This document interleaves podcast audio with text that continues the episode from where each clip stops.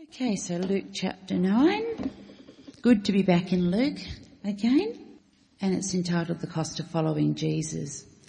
As they were walking along the road, a man said to him, I'll follow you wherever you go. Jesus replied, Foxes have dens and birds have nests, but the Son of Man has no place to lay his head. He said to another man, Follow me. But he replied, Lord, first let me go and bury my father. Jesus said to him, let the dead bury their own dead, but you go and proclaim the kingdom of God. Still another said, I'll follow you, Lord, but first let me go back and say goodbye to my family. Jesus replied, no one who puts a hand to the plough and looks back is fit for service in the kingdom of God. After this, the Lord appointed seventy-two others and sent them two by two ahead of him to every town and place where he was about to go. He told them, the harvest is plentiful, but the workers are few. Ask the Lord of the harvest, therefore, to send out workers into his harvest field. Go, I am sending you out like lambs among wolves. Do not take a purse or bag or sandals and do not greet anyone on the road. When you enter a house, first say, peace to this house. If someone who promotes peace is there, your peace will rest on them. If not, it will return to you. Stay there, eating and drinking whatever they give you, for the worker deserves his wages. Do not move around from house to house. When you enter a town and are welcomed, eat what is offered to you. Heal the sick who are there and tell them the kingdom of God has come near to you. But when you enter a town and are not welcomed, go into its streets and say, even the dust of your town we wipe from our feet as a warning to you. Yet be sure of this, the kingdom of God has come near. I tell you, it will be more bearable on that day for Sodom than for that town. Woe to you, Chorazin! Woe to you, Bethsaida! For if the miracles that were performed in you had been performed in Tyre and Sidon, they would have repented long ago, sitting in sackcloth and ashes. But it will be more bearable for Tyre and Sidon at the judgment than for you.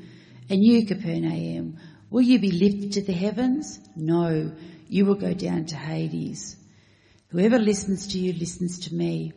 Whoever rejects you, eh, sorry, whoever rejects me but whoever rejects me rejects him who sent me. The 72 returned with joy and said, Lord, even the demons submit to us in your name. He replied, I saw Satan fall like lightning from heaven. I've given you authority to trample on snakes and scorpions and to overcome all the power of the enemy. Nothing will harm you. However, do not rejoice that the spirits submit to you, but rejoice that your names are written in heaven. At that time, Jesus, full of joy through the Holy Spirit, said, I praise you, Father, the Lord of heaven and earth, because you have hidden these things from the wise and learned and revealed them to little children.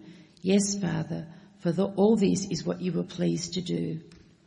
All things have been committed to me by my Father. No one knows who the Son is except the Father, and no one knows who the Father is except the Son and those to whom the Son chooses to reveal him. Then he turned to his disciples and said privately, Blessed are the eyes that see what you see. For I tell you that many prophets and kings wanted to see what you see, but do not see it, and to hear what you hear, but do not hear it. Meredith, good morning everyone. Good to see you all today on this lovely sunny day. We're going to start with verse 51. Uh, we didn't have it read, but that's fine. We'll, we'll read it. It's only just before that section. But this weekend, this weekend, sorry, has been a big weekend of winning and losing. Um, Richmond certainly had the upper hand, always uh, yesterday when Greater Western Sydney seemed to have lost focus right from the first siren. But clarity, focus, it's an interesting thing, isn't it? Um, after all, losing our focus can be disastrous. There's this uh, thing called sudden wealth syndrome, whereby those who suddenly come into contact with a large sum of money, like millions of dollars in an instant, um, often lose focus. They're giddy with excitement and they end up losing more than just the money, but their relationships break down, uh, reckless spending uh, ruins uh, their life through addiction, through criminal records, through illegal habits, and it just plagues them for decades into the future. They've lost focus through this massive sudden injection of cash.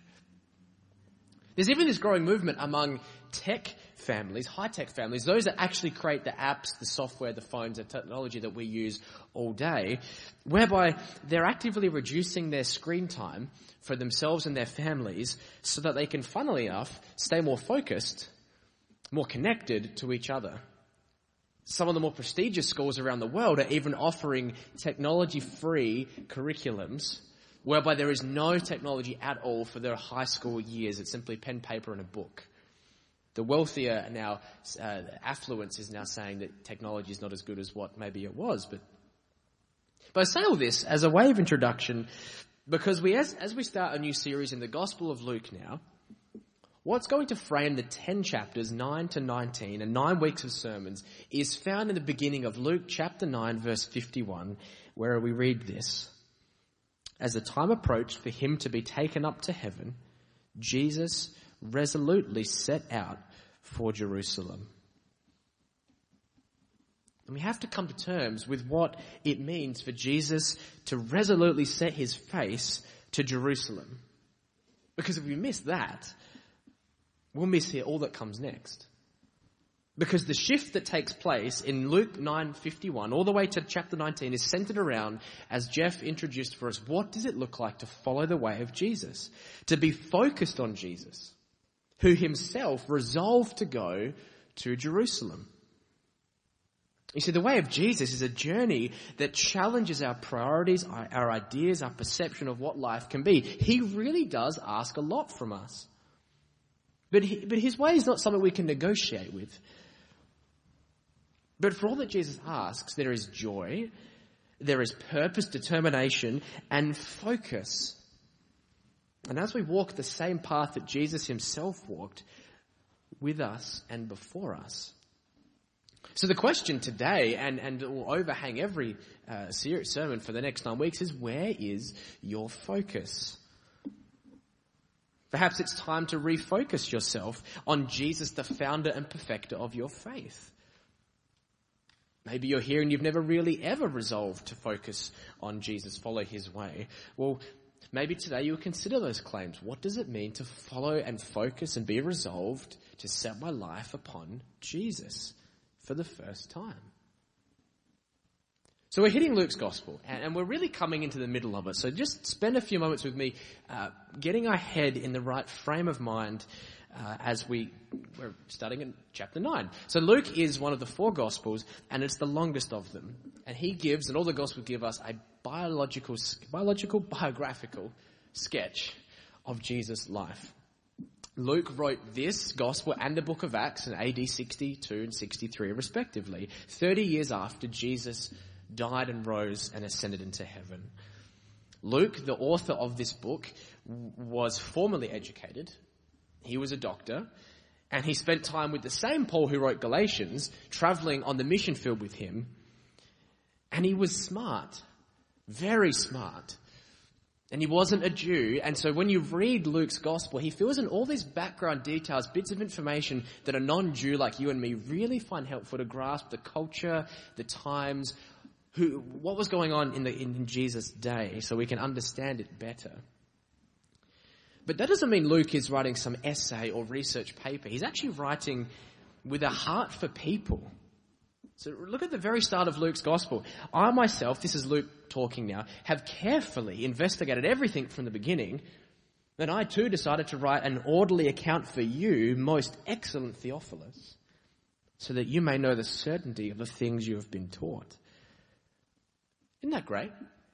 He's, he's writing to one person, Theophilus, excellent Theophilus, mind you, who's a recent convert to Christianity, and Luke spends hours and hours pouring through all the information, all the data, compiling the material on Jesus' life, sticks it together in this thing called the Gospel of Luke, shoots it off to Theophilus and says, I hope your faith is so encouraged that you'll go into Monday morning, Theophilus, encouraged and strengthened by this letter I've written to you. Now, if you were to read the Gospel of Luke in one sitting, it takes about two hours.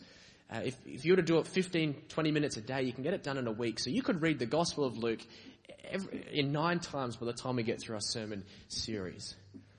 So why not try that? But Theophilus gets this letter, and then Acts comes soon after. He writes to strengthen his faith. And today we have copies of that letter. The original writings have survived, or the copies of them, I should say, and on your screen is, is what they call Papyrus 75, and this is uh, one of the manuscripts that contains almost all of Luke and part of John as well. It's dated to AD 200. And so we're going to walk with Jesus through the last six months of his life in these nine chapters. As he heads Jerusalem to die, to rise, to ascend. So let's begin at 951. Jesus resolutely sets out for Jerusalem. He's up north, past Samaria at the top, and he's going to go down through that village into Jerusalem. What he does is he sends some messengers out. We read in verse 52, he sent messengers who went on ahead into, some, into a Samaritan village to get things ready for him. But in 53, the people did not welcome him because he was heading for Jerusalem. 54, when the disciples James and John saw this, they said, Lord, do you want us to call fire down from heaven? It's brilliant. Destroying them. Oh. But Jesus turned and rebuked them. And then his disciples and him turned and went to another village. So Jesus' reception doesn't go to plan. The Samaritans don't want him there, and the disciples, in this kind of moment of holy zeal, just want to burn them to death because that's what you do, I guess. But the Samaritans are this breakaway group of Jews from the time of Ezra and Nehemiah uh, who didn't settle in Jerusalem. They decided to stay up north a bit, and in the capital they made a temple. Mount Gerizim is where the, the, the, temple they worship God is. They have the same origin of faith, but, but they say you've got to go up north to worship God at this place, whereas the Jews, the, the southern kingdom of Judea, said no, it's actually in Jerusalem. And so this caused a rift. Um, there was tension between the two groups, separation, disdain between them. But Jesus doesn't feel that way about these people. After all, he's the new David. He's gathering God's people together, and that means he's going to travel into Samaria to get them. And then in Acts 1 verse 18, Luke says, on the lips of Jesus, go into Samaria to proclaim the gospel. But right now, they get there, and they, they, these Samaritans don't want Jesus to stick around because his face is set towards something else. His face is towards Jerusalem, not Gerizim. Jesus caused offense because he came and didn't fit the picture that they wanted him to be. He's not doing what they think he should do. He's not being who they think he should be. And as we said, James and John have this intense desire to, to kill them through fire from heaven. But Jesus very gently just says, guys, ease up. Hold on a minute. Jesus doesn't rebuke the city. He rebukes his disciples. See, what Jesus wants to do is form a new community of followers of God where the outsiders are welcome, not destroyed. And the heart we should have for the outsider is not that God's fire would fall from heaven, but that God's grace would awaken them to Jesus who came from heaven. And the way Luke writes this, when he set his face to Jerusalem with all resolve, is not just to look to the cross, but you notice it looks towards the ascension to look beyond the suffering and to the glory that comes afterwards. You see, Jerusalem is not only the place where Jesus dies, it's the place where he will ascend, in which the gospel will then go forth into the rest of the world. And that matters. And that matters because a dead Jesus can't save anyone. A dead Jesus cannot intercede for you and me right now before God the Father in heaven. A dead Jesus cannot return, bringing in the kingdom of God, redeeming those waiting for him, where he will judge the living and the dead. A dead Jesus can't send the Holy Spirit. A dead Jesus is not the king over all kings. A dead Jesus is not immortal or eternal or unchanging. A dead Jesus is not God. And so the witness of the New Testament authors that we very clearly say today that Jesus is alive, he physically rose from the dead and lifted up into heaven where he sits now reigning as the King of Kings, Lord of Lords, calling people to faith and belief in him. And on that, the ascension, the entire Christian faith rests. Yes, the cross is in Jerusalem, but the cross was not the end, you see. And, and in the same way the Samaritans didn't want Jesus to stick around, we don't want, if we're honest, Jesus with a face towards Jerusalem either. We want Jesus that has his face towards us.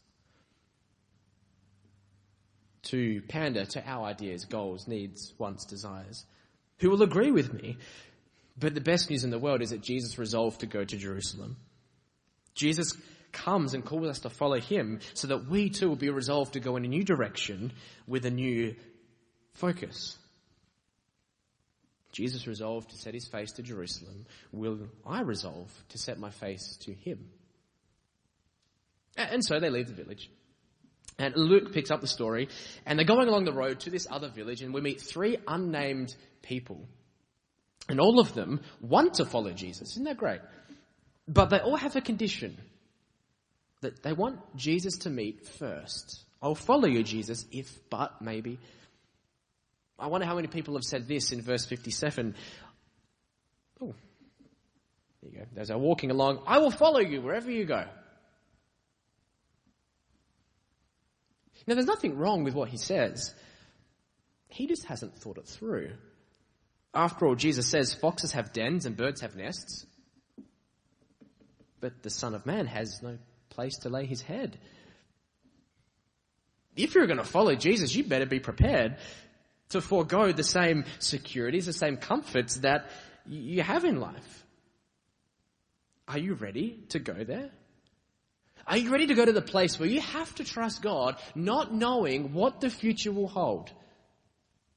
Are you ready to follow the Jesus who himself gave up the security and comfort of heaven and the glory of being with God, put it aside, and came to earth not to take up power, but to actually serve? Are you ready to give up anything that you hold to as dear and want to claim as easy in this life to follow the way of Jesus, which may not look the way that you first thought it would be? I will follow you wherever you go. Well, that's very easy to say. But have you really thought through the implication? What's been hard this week is each time I get to this passage, you're left wrecked on the floor. If you hear these words of Jesus, we're going to get to the end of the sermon, and there is nothing I'm going to say to you at the end except, where's your focus? Because if the Word of God is doing what God said it would do, I'm sure as we look at all these characters, each of you will, will, will feel the pressure that God is putting on you and to ask the question, where is your focus? And then we get to verse 59, and really it's not any better. Um, he says to another man, Follow me. So Jesus is asking him to follow him. And the, the, the man says, Lord, let me first go and bury my father. And then we have one of the most insensitive, harsh, misfocused, inhumane statements Jesus could ever say at first glance. Let the dead bury their dead, but you go and proclaim the kingdom of God. Now, I do not think that Jesus is asking him or us to abandon our family responsibility here. Something else is going on for that person. Now, for a Jew, the, the, the, the duty of burial took place, or precedence, sorry, over pretty much everything else in life. Any cultural or religious expectation to have someone in palliative care was a huge deal.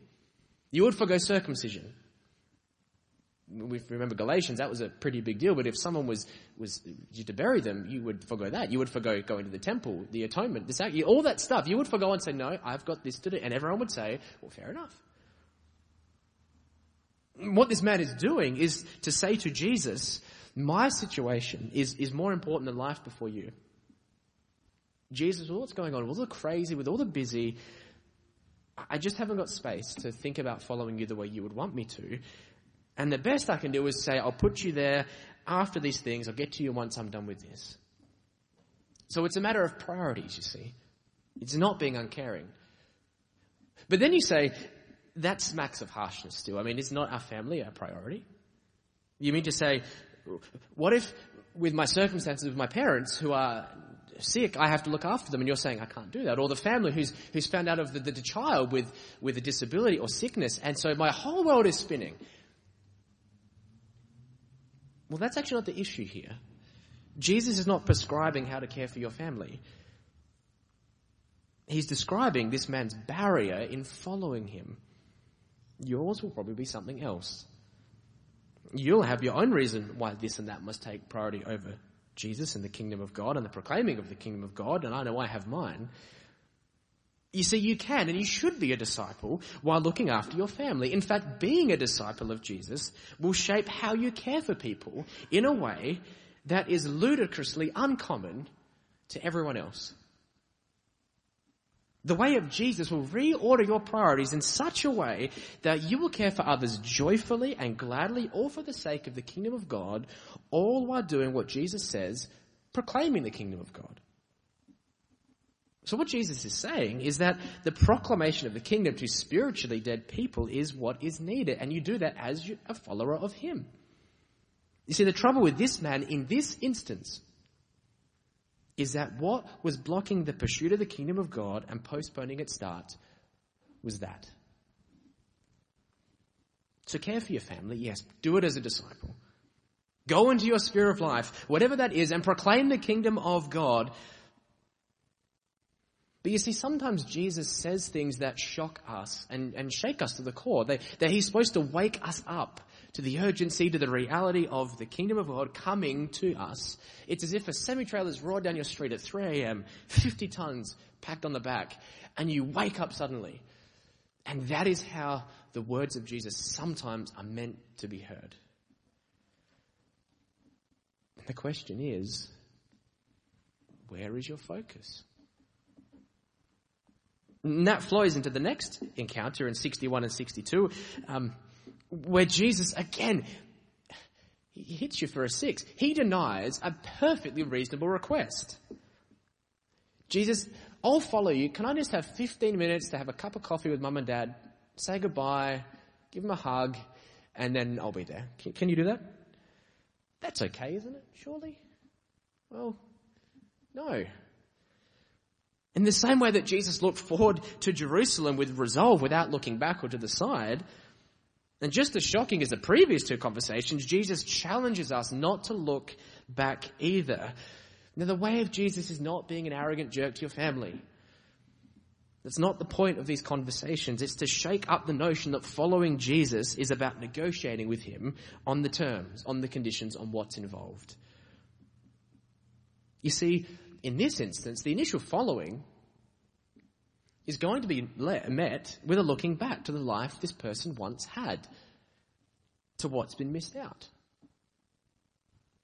Now you find a tension here.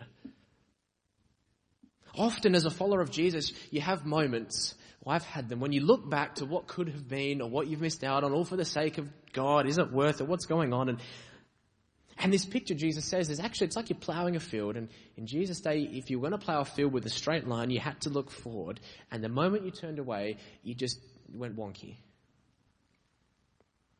In the way of Jesus, you see, reorders our priorities, our focus, our comforts. And the challenge to think through is to consider, to weigh it up. Jesus knows there's going to have to be allegiances undone, reworked for each person. And each one of these three people, Jesus knows the heart issue, the barrier for them coming into the kingdom. He's not full of secrets. Jesus does not say to you, ha ha! Surprise! You didn't realize it was going to be like this. Jesus is actually up front, right at the beginning. It's not always easy. You see, if the way of Jesus is the ultimate priority, that will inform and shape how you go about every other priority in your life. And so God often brings us to a fork, a junction in our life by which it becomes necessary to think through will I choose comfort or convention or customs or Jesus? And just as Jesus set his face to Jerusalem in 951, we leave chapter 9 with three people whose face is not set towards Jesus. And the question still is where is your focus? And as we hit chapter 10, some of the parallels of what's gone before are, are, are, quite obvious. In a similar way that Jesus sent disciples into the Samaritan village, Jesus sends out 72, now guaranteeing that the harvest is ready and for them to reap new followers of Him. And just as Jesus faced rejection in the Samaritan village, so they will as well. He says in verse 3, Go, I'm sending you out like lambs among wolves. Now that's an unfair balance. A wolf will eat a lamb. They have big teeth. They're stronger. They're faster. They're more powerful. And Jesus says, You're a lamb. Go in the wolves. Sign up for that mission. You know, there's this wonderful verse in Isaiah uh, chapter 6, and Isaiah sees a vision of God, and the fire comes out, the coal comes out, and he's clean, and, and then God says, Isaiah, uh, he says, sorry, he says, who's going to go for me? To my people to proclaim the kingdom of God. And, and Isaiah says, oh, I'll do it. And then we hear that wonderfully encouraging thing. Who will go? And then do you know what God says after that in Isaiah 6? Mm, I've made their hearts dull. They're not going to hear you. They're not going to pay attention to you. They're not going to listen to me through you. So go. Just proclaim my words to them. Not the success you really want to have. It doesn't uplift you, does it not? But consider that Jesus is the good shepherd. And he lays his life for his sheep. And in the same vein as Jesus being led to slaughter, we follow the footsteps of our Saviour, suffer, being treated unfairly. Be not surprised, Peter writes. It's actually being part of following the way of Jesus.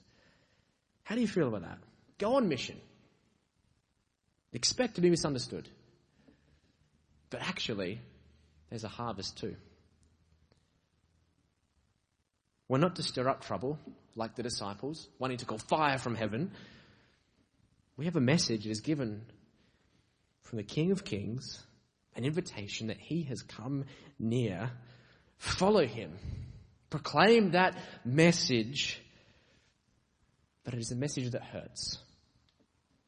For us, as we will suffer, lambs amongst wolves, but also it's a message of judgment for those who reject it. And the cities that they were traveling in at this time, verses 12 to 15, the tale of Sodom and Gomorrah was, was bedtime story reading for kids. Like this was one of those great, you know, Marvel Avengers of the first century type pictures. It's not first century, but you know, kids would have heard it and read it. They knew it. Sodom and Gomorrah. What did it mean? Evil, wickedness, God's judgment on them when He destroyed them with fire from heaven, and when Lot's wife turned to a pillar of salt. You see, what Jesus is saying is that to reject Him is to face a day when the kingdom of God will collide with yours, not graciously inviting you in to repent and mercifully offering you forgiveness, but when the fire that James and John wanted to call down actually comes down on your head. And they return. It was a short trip, it wasn't a long journey. They returned and they're really happy. Jesus, it was brilliant. Did, you know, Jesus, that in your name, demons disappeared? We healed people. It was incredible. And Jesus says, Oh, I gave you that authority. And then it gets even bigger than they can imagine. The kingdom of God coming through their preaching into the cities. It caused a massive beating, beating against Satan. Jesus, I saw Satan fall like lightning from heaven. Whatever that means, was it physically, whatever. There's a, a rift that has been caused in the spiritual world at that moment. Leon Morris, Australian scholar, says to the casual observer, all that happened was a few vagabond preachers went in and said, Jesus is coming. Healed a few sick folk but in that gospel triumph, Satan suffered a noble defeat.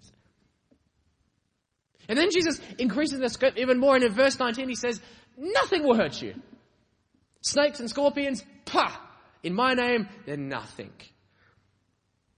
Just when you think there is mind blowing power to be gained in the kingdom of God, Jesus then kind of sucks it back up and says, Wait a minute. Actually, guys, the way is not about gaining power, but about giving it up to serve others.